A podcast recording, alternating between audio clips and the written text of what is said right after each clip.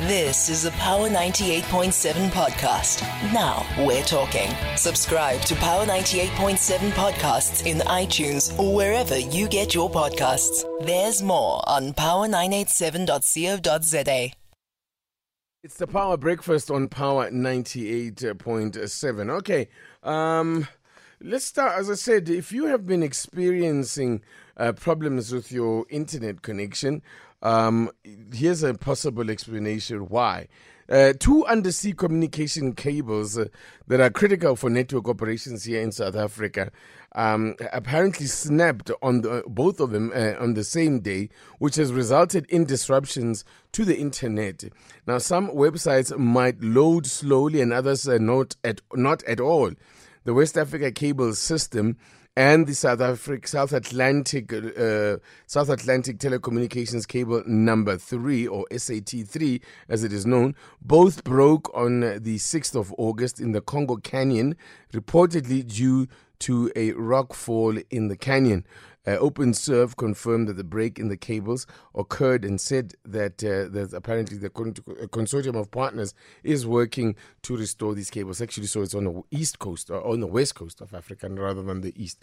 But uh, oh dear, okay, uh, we've lost our guest there. Um, let's see what uh, what's happening there um, with our guest. Um, to talk about this one, we'll get him on the line in a moment. So, um, I, I, the thing is, I've been experiencing so many uh, connection problems that are related more to uh, load shedding that I'm not sure entirely what. Uh, it's difficult to say at times whether it's uh, to do with the cables. Okay, so but let's speak to uh, Seacom Group's uh, Chief Digital Officer, Prenesh Padayachee, is on the line. Good morning to you, and thank you so much for your time. Hi, good morning to you and your listeners. Thanks for having me on your show. Okay, let's before we talk about exactly what happened with these cables, let's first then uh, just explain to us how these undersea uh, cables work. Uh, these uh, that uh, um, crucial uh, crucial to our connectivity. Um, so undersea cables are pretty much powered from from each end. There's fibers that run in these cables, similar to fibers that we have on terrestrial cables and then signals are sent up and down these cables to um, connect various countries along the west coast of uh, of Africa. Mm. Typically, the west coast cables will land in uh, in Europe, uh, somewhere various spots in Europe that connect Africa to the rest of Europe and the rest of the world. Mm-hmm. And now, when one talks about the cable, you know, just in the mind, I'm seeing literally like a cable, like a cable cord here. These ones run un- under the sea. What are they exposed to um, out down that far below the surface here that uh, uh, might lead them to, you know, getting cut or disrupted with? I mean, what has happened in this particular case?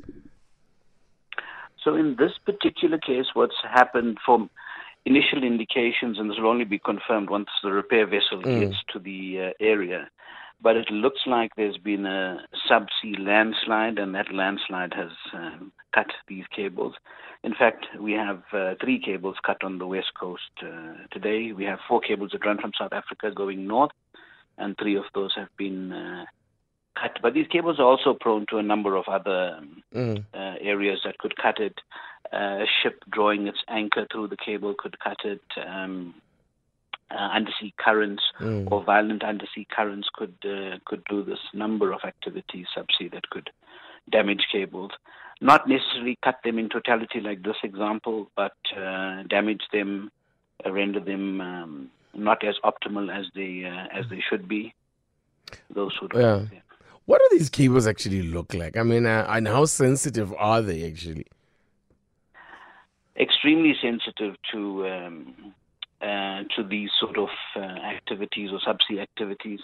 Cables themselves, so if you look at the fibers within the cable that actually carry the signals on the cable itself, mm.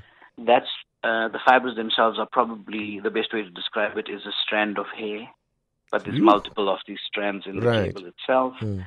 But due to the depths that these cables operate in, there's multiple layers of protection and mm. sheathing mm. and things like that to keep these cables uh, protected.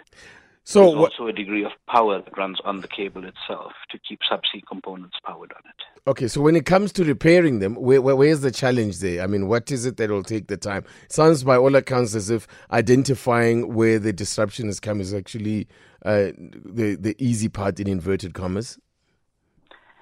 Yeah, to be so. This um, detecting where the cable itself uh, is. So as much as there will be uh, subsea maps when the cable was uh, laid. So there's a general idea as to where the cable is. Obviously, with subsea currents, the cable will move uh, slightly.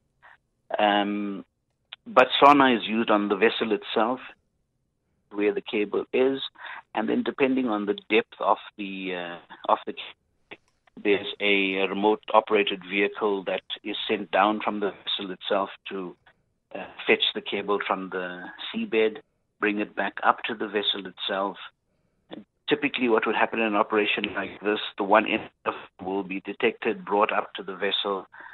A piece of cable will then be attached to that, or the damaged mm. part would be cut off. A piece of cable would be attached to that on the vessel. Then the vessel would fetch the other end of the uh, cable itself, attach this uh, new piece of cable to that. Mm. Multiple tests will then run on the vessel to ensure the quality of the join on the cable itself, mm. and hmm. then that cable will be laid back onto the uh, seabed. And what kind of depths are we operating at here? What are we talking here? Uh, it depends. If I take the Seacom cable that runs on the east coast. Mm. Oh, Prenesh, you there? Well, there we go. I think that cable snapped.